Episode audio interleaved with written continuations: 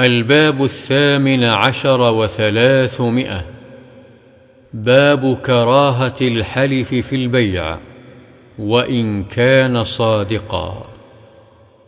عن أبي هريرة رضي الله عنه قال سمعت رسول الله صلى الله عليه وسلم يقول الحلف منفقة للسلعة ممحقه للكسب. متفق عليه. وعن أبي قتادة رضي الله عنه قال سمعت رسول الله صلى الله عليه وسلم يقول إياكم وكثرة الحلف في البيع فإنه ينفق ثم يمحق. رواه مسلم.